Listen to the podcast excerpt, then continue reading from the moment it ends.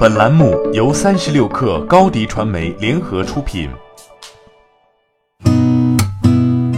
8点1刻，听互联网圈的新鲜事儿。今天是2019年6月12号，星期三。你好，我是金盛。据字节跳动内部人士消息，约在1个月前 ，Alex 朱俊正式成为抖音产品的负责人，向张楠汇报。而张楠是互娱部门的总负责人，统管着抖音、火山小视频、FaceU、机萌等多个产品，同时他也是抖音总裁。今日头条 CEO 陈林将不再直接负责该产品，朱文佳为新晋产品负责人向陈林汇报。字节跳动对此表示不予置评。近日，据英国金融时报报道，微软目前已经悄然删除其最大的公开人脸识别数据库 MS Celeb。MS Celeb 数据库2016年建立，拥有超过1000万张图像，将近10万人的面部信息。微软描述其为世界上最大的公开面部识别数据集，并用于培训全球科技公司和军事研究人员的面部识别系统。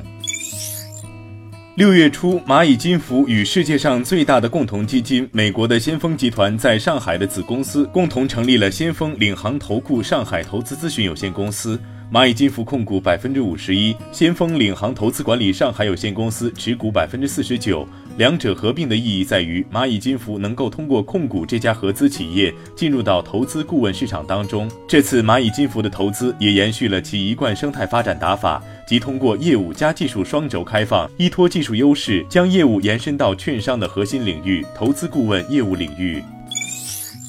花旗集团最新发布研究报告称，阿里巴巴若在香港上市，有望提振香港交易所的成交量，并给港交所每股收益带来中单位数的增长。花旗分析师亚飞 TM 表示，阿里巴巴在港上市后最初的影响可能会相对较小，因为投资者仍会进行阿里巴巴每股的交易。如果投资者对于阿里巴巴股票的交易兴趣与腾讯相似，则港交所的日均成交量有望因此而增加10%至15%。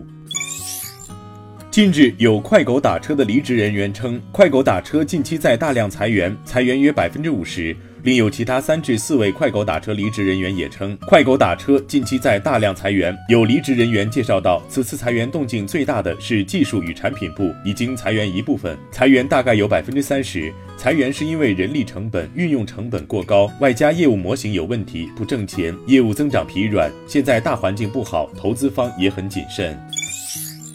腾讯集团首席运营官任宇欣在腾讯视频年度发布会上表示，虽然存在挑战，但腾讯对视频业务的前景依然保持乐观，并且会持续加大投入。任宇欣认为，长短视频聚合的潜能、用户付费意愿提升带来的新机会、跨内容领域的生态联动产生的新价值，以及空间广阔的国际市场，都是视频行业未来的机遇点。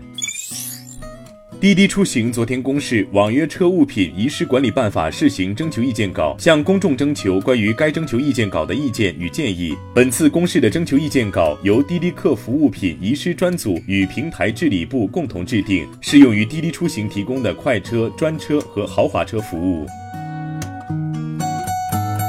8点1刻今日言论，联合国数字合作高级别小组联合主席马云表示，我相信数字时代是我们面临的最大机遇，我相信这个新时代的最大风险是错失机会的风险。马云说，如果你认为数字革命是一个问题，那么问题才刚刚开始，而如果你认为数字革命是机会，那么机会才刚刚开始。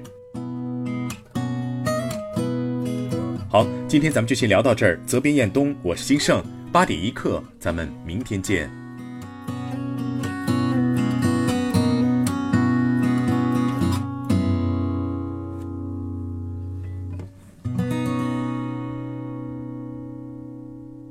欢迎添加小课微信，微信 ID 是 SUPER36KR Super 36课，加入我们的课友群，一起交流成长吧。